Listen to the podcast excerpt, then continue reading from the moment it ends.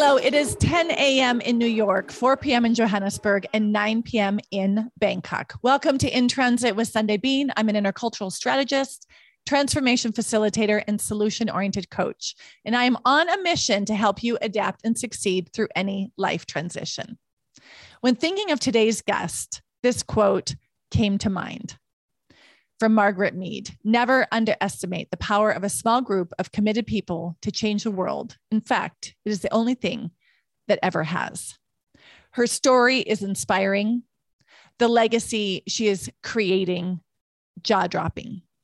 And the hope she offers is what I think we need right now, especially when you put it into context with Jamais Cascio's work on the BANI world we're currently living in brittle, anxious, nonlinear, and incomprehensible.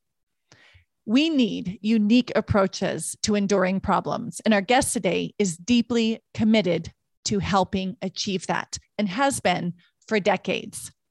I would like to welcome Dr. Zafra Lerman to In Transit. Welcome, Dr. Lerman. Thank you very much for having me it's a really a huge pleasure and i want there are many people who probably already know your work but for those who are unfamiliar i'm going to quickly introduce you. Dr zafra lerman is an american israeli chemist educator and humanitarian. She's a president of the malta conference foundation which aims to promote peace via scientific diplomacy. She's been successful in preventing executions, releasing prisoners from jail, and bringing dissidents to freedom. In addition to that, she's the recipient of more awards than I have time to name for education and science diplomacy, including the 1999 Presidential Award from US President Clinton, 2015 Science Diplomacy Award from the American Association for Advancements of Studies, and multiple Nobel Peace Prize nominations. But what we have in common is something that happened in South Africa. Do you want to share about the award you got in South Africa, Dr. Lerman? Oh, sure. I got the Jose Vasconcelos Award for Education from the World Cultural Council. The World Cultural Council had three uh, awards. They have the Albert Einstein for Science, they have the Leonardo da Vinci for art, and they have the Jose Vasconcelos for education. I got it for combining science and art. And because every year it's in another country, uh, when I got the uh, note that I am receiving the award, I just prayed that it will be anywhere but not in the US. I was so lucky that the award was given in South Africa, and it was the first uh, international award in the new democratic South Africa. So it was an experience out of this world. I can only imagine. I know not only do we have South Africa in common, that you went to ETH in Zurich, so there is a Swiss connection as well, which I find wonderful. so you, when I was looking, you know, to learn more about you, um, one of the things that struck me was in an acceptance speech from one of the awards that you received. You mentioned that your dream was to fight for human rights and to make science more accessible and to create peace in the Middle East. And the thing that struck me was you've actually spent decades of your life doing all of those things. So, my question to you is can you help me understand? Your life has truly been exceptional and your work is truly exceptional. Can you help us understand how you got to where you are today? Thank you very much for all the compliments. But uh, yes, uh, I came from a family that always uh, fought for change and for the betterment of humankind. And it was instilled in me in very, very young age. And uh, I started my career like every scientist. You know, you get bachelor, master, PhD in science. Then I had to go to the US. I got my PhD from the Weizmann Institute of Science in Israel in chemistry. And then I came for postdoc to the US to Cornell University. And there, my the professor I worked with was very involved in uh, mm. arms control, disarmament, human rights, and I got immediately involved with him on these issues. I really uh, was bothered by going to scientific meeting and see how homogeneous it is. Mm-hmm. It's not diverse at all. And I decided to go and teach the underprivileged after being in, uh, at Cornell, Northwestern, mm. Etterheim, Switzerland, Weizmann mm-hmm. Institute in Israel. Uh, I joined a interesting college that the president was very, very uh, visionary. It was in Chicago, at Columbia College. It's very different now than it was when the president was Mike Alexandroff, that wanted a college with an open admission that anybody that want to go to college can go, uh, even if they didn't do very well in high school, and especially in the arts, if they did not have a portfolio to show. And it was a very high percentage minority, mm-hmm. and he mm-hmm. surrounded himself by people like him. So when he looked around, when Columbia was accredited as a liberal arts college and did not have any science, uh, he looked around for a person that will be involved in uh, uh, arms control and disarmament and human rights, and he offered me just to come and build science from scratch.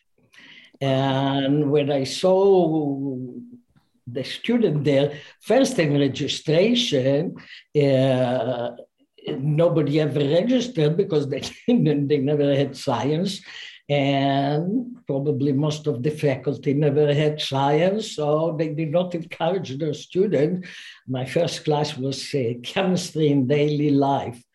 So the way I attracted them is uh, by taking them to a bar across the street, uh, letting them order what they want, and then asking what are these weird name, uh, you know, Bloody Mary, uh, all that, and everybody said it's it's uh, this juice with alcohol. Anyhow, the word alcohol repeated itself. Then I asked them, what is alcohol? They said it's something that make you high. Oh, I said, yes, but they, I showed them on the envelope the structure and all that uh, on a napkin, and all got very involved in that. And even the whole bar became part of this lesson. And then in the bar, there was a salad. So we ordered salad with oil and vinegar. I asked them what is vinegar and explained to them that it's acetic acid. Then I showed them how alcohol can combine with acetic acid. And it can, the, the product that is called an ester can be used sometimes for nail polish remover oh, they were shocked that they, uh, they just formed the nail polish remover in their stomach. And I said, no, no, it it's something called catalyst. It gave me opportunity. And at the end of that, I said the semester is 15 weeks. You already had the first week of chemistry. You have only 14 more to go. So everybody registered for my class. But I learned from that that if you teach in a way that is relevant to the student's mm-hmm. life, to the student interest, and then instead of multiple uh, questions test, my students showed their knowledge using their major. So they could show the knowledge to art, music, dance, wow. drama. For example, theater students uh, did a project. They followed Romeo and Juliet, and mm. they hmm. did a love story between sodium and chlorine. Are you kidding me? table salt, table salt, and it's exactly like Romeo and Juliet, only they changed it to scientific terms. And uh, then, because when you put salt in water and it dissolves, it's the sodium and chlorine are separated. They, it's a Shakespeare tragedy. So then in the theater, uh, the water came and uh. After the mm-hmm. marriage between sodium and chloride, they separated, and then they ended it by everybody standing with a plaque saying, Learn to take every tragedy in a grain of in the couple was this one. okay, now I understand why you've won so many awards because I, you know, I saw what you were doing, but I didn't really understand until you just shared this story with me. That is you know, I, I, I don't have it in front of me now because my former students just put these projects on a YouTube so mm. everybody can see it. I'll send it to you by email and you will yes. be able to share it. There is another one on the Bond father that uh, follows the Godfather, mm. and uh, explain all the uh, chemical bond. Uh, there is a Star War that is exactly like Star War, but this is on the depletion of the ozone layer. A music student wrote a song, I have plenty of ozone from Fiddler on the Roof. I have plenty of nothing. so, so now I see how why this is so inclusive, right? Because people can draw from something that's culturally familiar or get engaged with the other side of their brain and, and make it happen. So we could spend the entire time talking about that. But what actually caught my attention as an interculturalist is what you do with your conference in Malta. You, t- you call it sci- uh, scientific diplomacy. And uh, you know, from an intercultural perspective, we we say that contact isn't enough, right? And you need to have a common goal and a power equalizer. And this is exactly what you've done in Malta. Can you share a little bit about the conference scientific diplomacy and what it's really about? It's titled really Frontier of Science, Innovation, Research and Education in the Middle East, a bridge to peace. And the idea behind it, by the way, this November we'll have a big anniversary celebrating the 10th Malta Conference, when, when I came with this idea. Everybody thought that I'm completely crazy, mm-hmm. and uh, because the idea was uh, at first to involve all the Middle East countries, mm-hmm. scientists from all the Middle East countries, not just Israel and Palestine, where the yeah. biggest conflict is. Uh, later, other people realized that it's a good idea. We were the first one, and still the only one in the world mm-hmm. that came together under the same roof uh, for five days. Scientists from all the 15 Middle East countries, plus now Morocco and Pakistan, they are not in the Middle East, but they decided mm-hmm asked to join, and we are including them.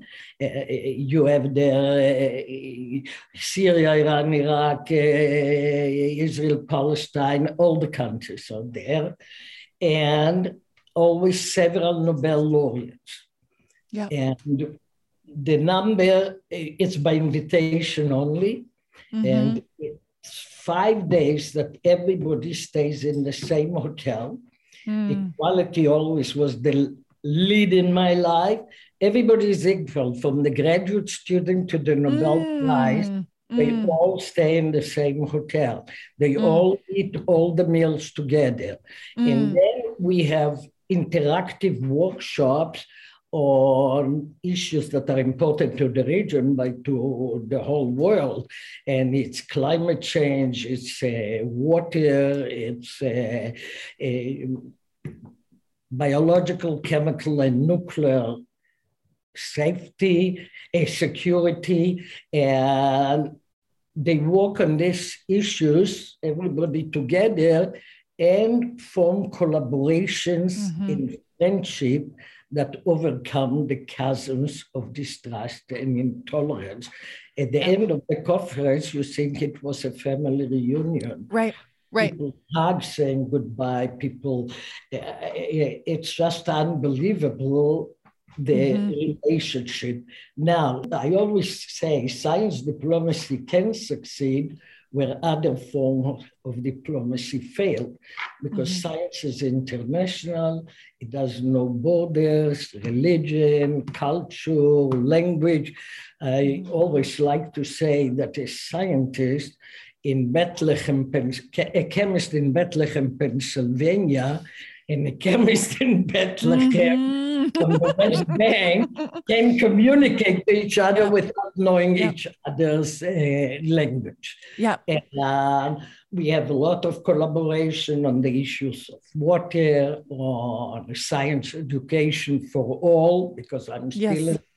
making sure because I always said that we will have two societies in the future that will not be divided by royalty, but will be divided by knowledge of science and technology. Mm, mm. And therefore, we have to bring science education to all diverse groups. By the way, I adapted the Soweto school system when I was in, uh, in South Africa and helped them to adopt these methods of teaching science. So I spent a lot of time with the kids in Soweto and with the mm. Teacher. And for your audience that don't know, it's a place where two Nobel Peace Prize uh, winner were born, Mandela and Bishop Tutu. So yeah. this is a very special place. So that's amazing. Uh, you you when you're speaking, I have tears in my eyes because I think what we have in common um, is this true knowing that we can strip away all of that and find something the humanity in each other right? And if we do if we do the work and while i was I, I'm, I'm very emotional right now because i do believe it's possible. And i think right now it's so hard because the polarized world right now that we're living in is painful to see. And i know this isn't the first time we've seen polarization on the planet. I'm not naive to that. But when i was watching your videos and i was watching people come together um, and that's those smiles and crossing gender boundaries, national boundaries, language boundaries, religious boundaries, all of that, and seeing each other as humans. I wrote down, you can't hate who you love. Like you, it's impossible to hate someone as soon as you see the humanity in them or you see yourselves in them, in the other how did you come to this idea? I mean, this is a brilliant like a Trojan horse approach to work on peace. So and I just want to tell you, uh, I I'm a chemist, so I'm a member and fellow of the American Chemical Society.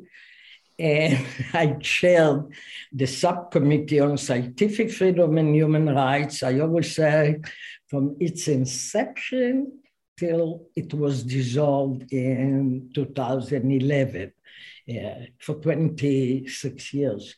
And sure, this committee worked very hard on uh, human rights in the Soviet Union first, and then in China and Cuba and all the world.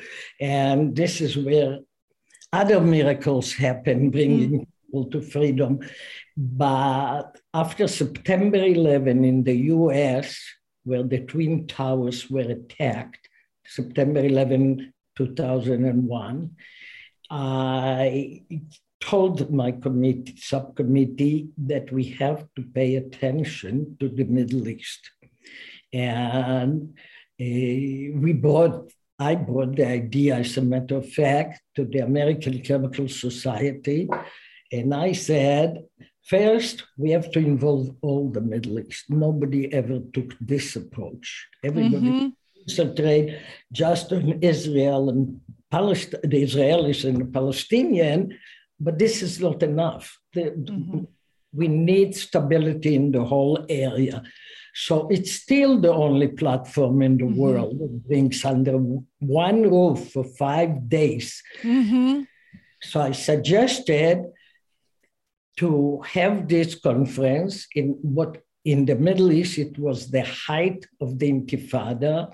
The Intifada is the uprising of the uh, Palestinian. Suicide bombs were uh, going all over. And I just saw that as a solution to the terrible situation. Mm-hmm. And scientists in most of the countries have a very, very special status in the society, mm-hmm. very mm-hmm. Respected, and they have influence on their uh, government too. Now, science is not so innocent. Science mm-hmm. is responsible for a very, very bad things in the world, including weapon of mass destruction. Mm-hmm. So governments really need scientists for good and for bad. And this was my idea that therefore they have a special status that they will be able to influence mm-hmm. government. And this is when I came with the idea.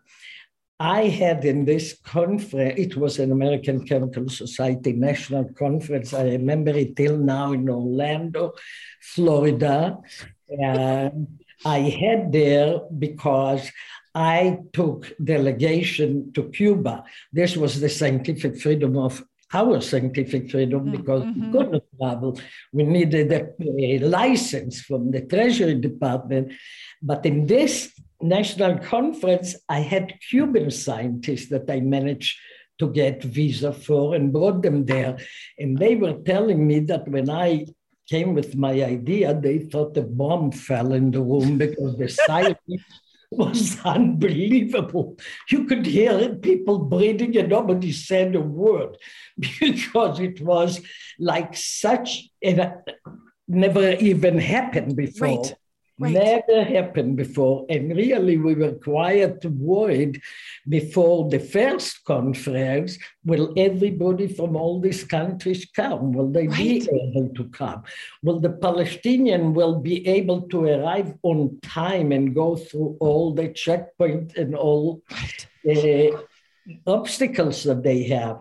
And, but there were a lot of uh, lucky things that happened along mm. the way mm-hmm. that uh, we could uh, do it. I, I, I, don't know how much time we have to talk, but let me mm-hmm. just say it's not such an easy conference to pull. The visa problem in this fractured world is mm-hmm. practically becoming hell, becoming much, much more complicated than when we started. Mm. So this is writing a book how yeah every conference at the end how we get the visa. And as a matter of fact, I just in the stages of finish this book and then it's explained in detail what you have what i personally had to go through but it's usually coincidence mm-hmm. luck connections before the malta conference i happened to uh, to go to a lecture by Ehud Olmert, that was the deputy prime minister of Israel by that time. And he was giving a lecture to the Chicago Council of Global Affairs. It was early in the morning. As I told you, I'm a night person. so I almost did not go. But then I said, oh my God, what if everybody will be like me? To whom will he? so I have to go. But mm. this was part of the success of Malta One, because wow. as he finished the talk, I gave him the list of 10 Palestinians. And I said, I want all of them to arrive, no problems, with a mm-hmm. smile on their face. When they arrived, all of them, they were smiling and told the story how somebody from Ehud Olmert's office called them on their cell phone. One was in a grocery store, one was in a oh. bank, and said, We have to help you to go smoothly to the conference in Malta, but one condition you have to come with a smile on your face. you have an amazing way with people. I see that you can you can move mountains.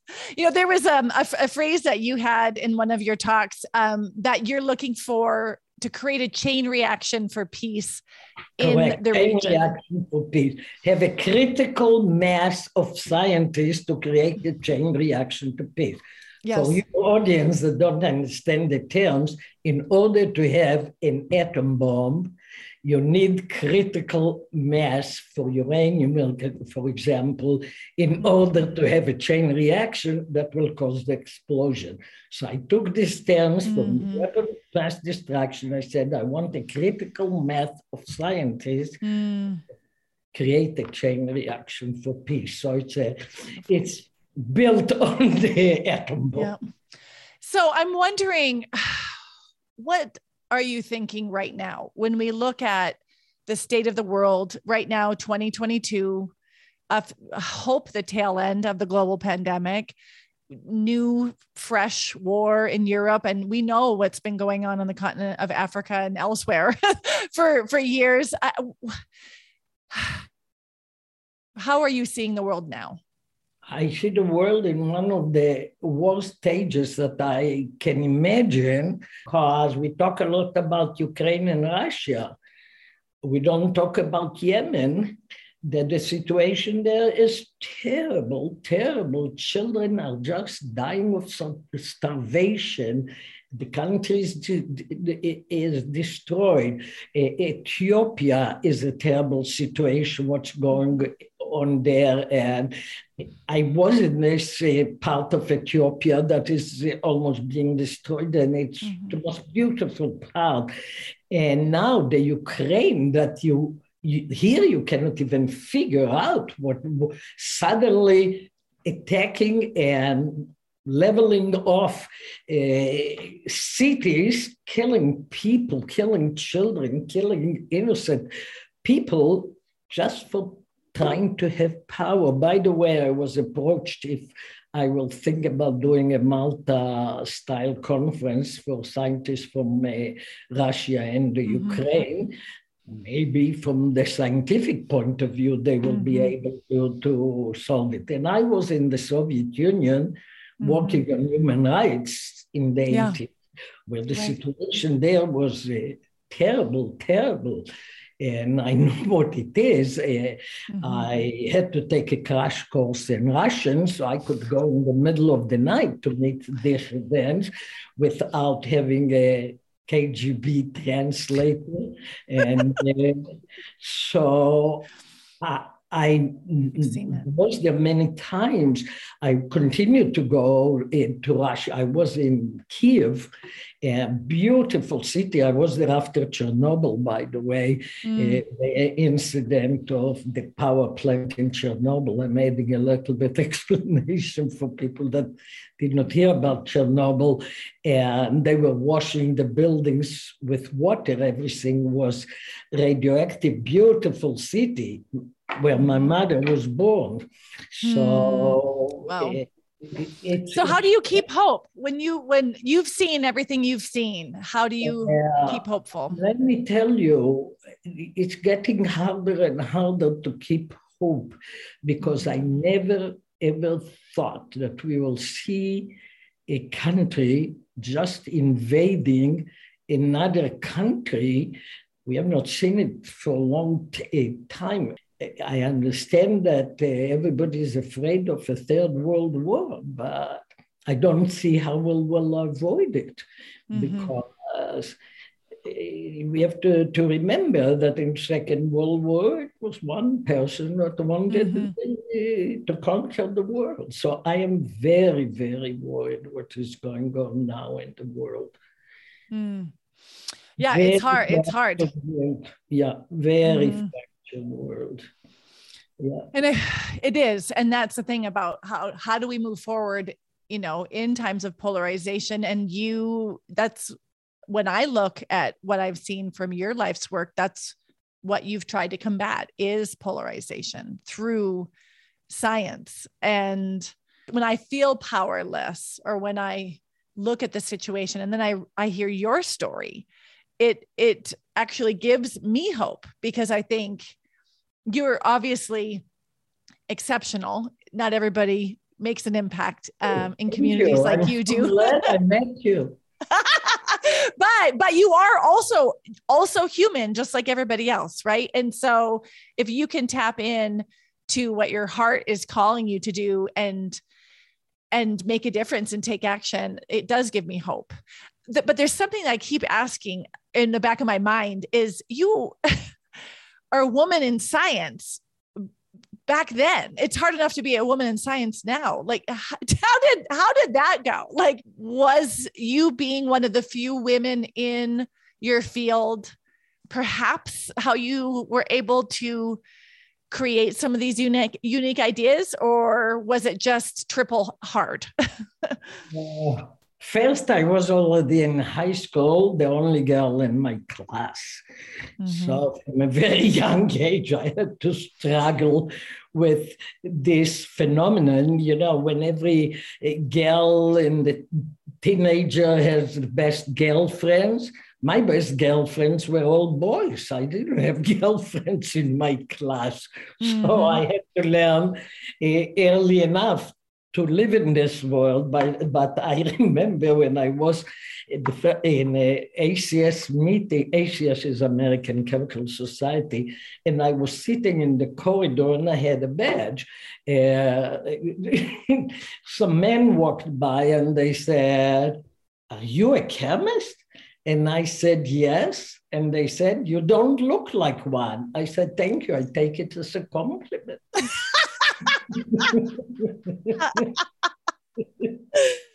oh man that's what i mean i think you have a way where you people just want to support you right they want because your ideas are amazing and your humor does help in hard situations. so, if you don't mind, we've talked a lot about the impact that you've made in the world. I'd love to turn to a little bit more personal view right now. One of the things I am committed to is ambitious transformation and transition and asking people who are successful about their transitions, transformation, and ambitions because often we only see the results of all the hard work, but we don't get a glimpse of the human side of the person.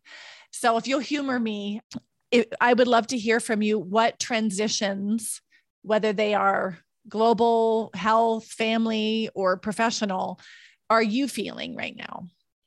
Yeah transition is not uh, new to me because uh, uh, I think you can hear that I don't have an American accent.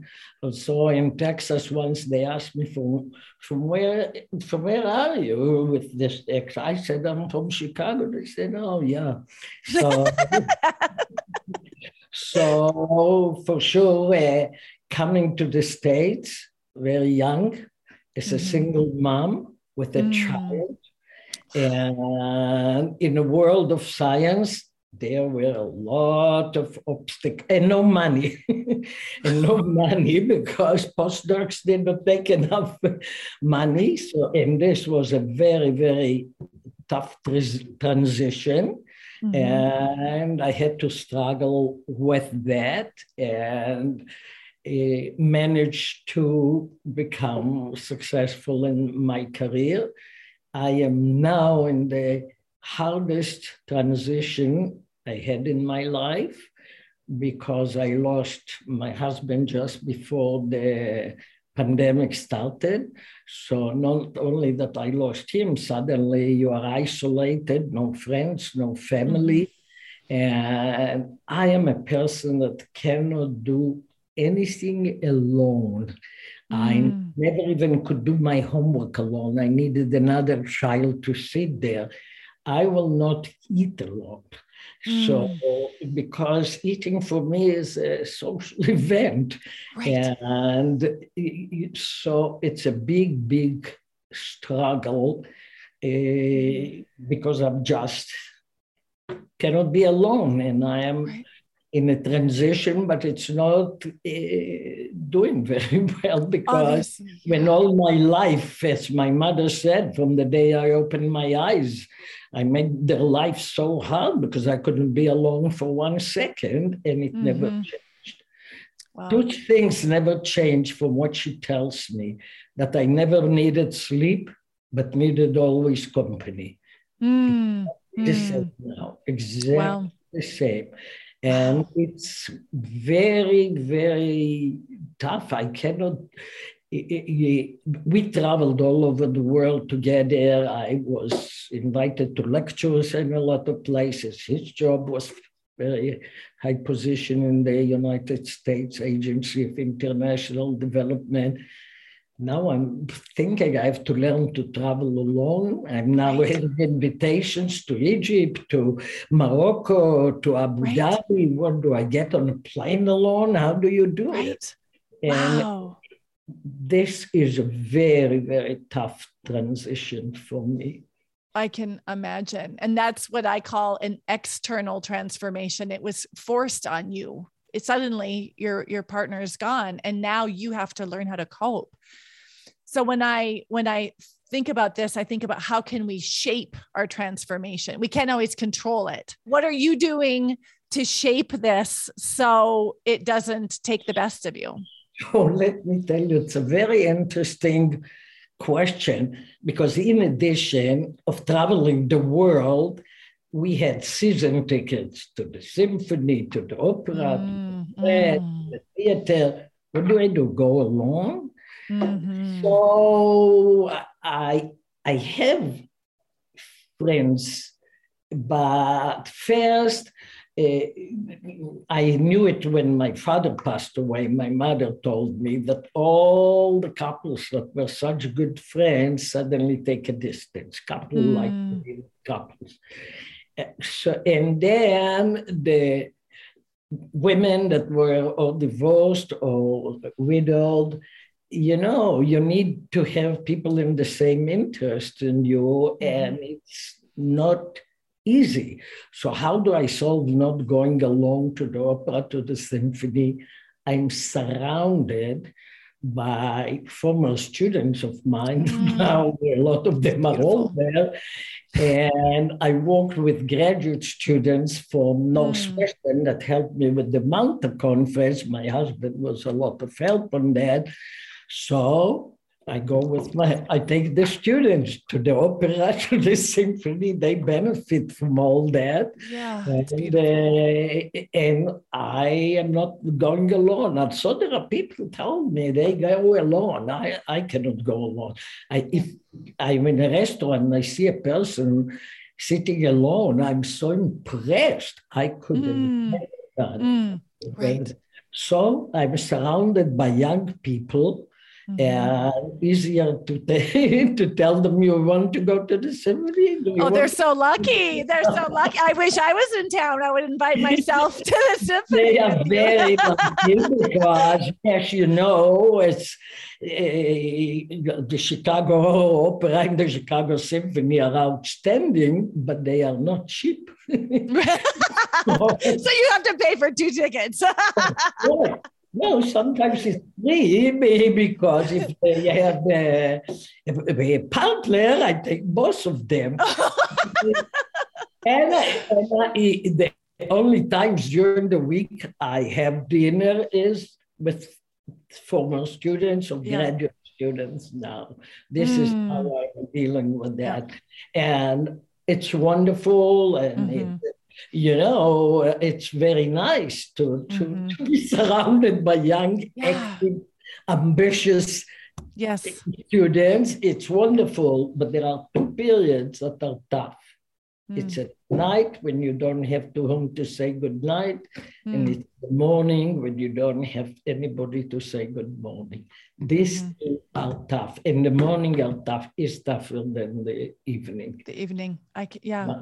Thank you for sharing that. The worst, the worst. Mm, mm. I, I, appreciate hearing yeah. that, and this is the thing. I'm I'm all about straight talk and the full experience of people's lives, right? And there are people who are surrounding their loved ones and are struggling and to have lost someone during the same time it's it's it's almost too much to bear and it's it's beautiful to hear how you are nurturing your intergenerational relationships even when even when it's hard yeah. so i don't even know you know for someone like you in the life that you've lived I, I have this idea about ambition and my concept of ambition is it's always in relationship to who we are and what our challenges are and what our desires are and it is disconnected from scope or scale, like what other people think.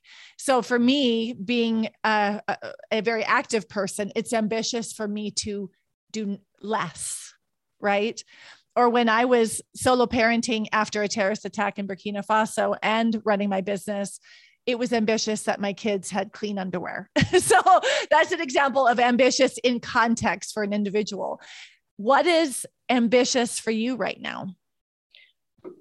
Uh, it's being successful with the Malta conference and achieving mm peace. Yeah, yeah. it's my biggest ambition to, mm. be able, and I have to admit that everybody heard about the Abraham Accord, uh, but we took a conference in 2015. We had the Malta conference in Morocco.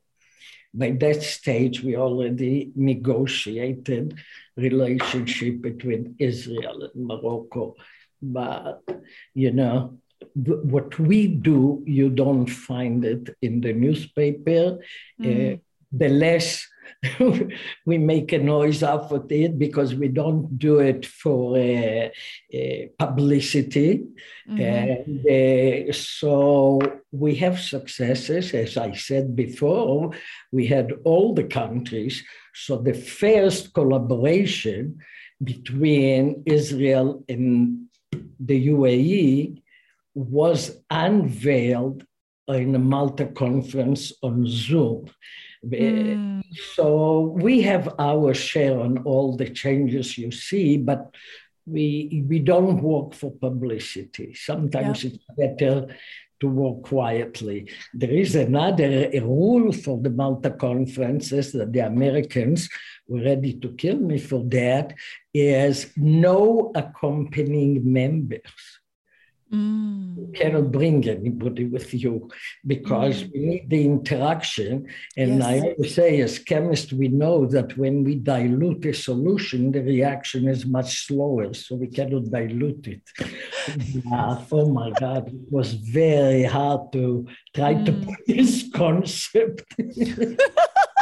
so then I solved it by saying everything is equal. Mm, okay, mm-hmm. you want to work, bring your spouses pay for them, you will pay for the Palestinian spouses because the mm. Palestinians cannot pay, and we need yep. equality. We need yep. equality. That's beautiful. Any last words of wisdom for the listeners? Uh, not to put you on the spot, no pressure. a last word of advice get involved, get involved. Without getting involved, the world will just deteriorate. There are people, there are human rights abuses now all over. If we don't fight, they will be forgotten. All the human rights uh, people from the Soviet Union said that knowing that we are fighting for them gave them the strength to mm-hmm. survive. And if everybody will get involved, we can still make this world a better place for humankind. Thank you so much for being here. Thank you for your wisdom and for your time today. Um, you've had me in tears twice already on the call. It, it means the world to me that you're you've taken the time to share a message and with me and with with the audience. So I'm listening. I hope you listeners are listening because you've seen so much and you you've seen up close and personal what it means when when human rights are violated and you've seen what's possible when people come together. So Thank you so much. And thank you to everybody who's been listening today. This is In Transit with Sundae Schneider-Bean. I will leave you with the words of Mother Teresa. I alone cannot change the world, but I can cast a stone across the waters to create many ripples.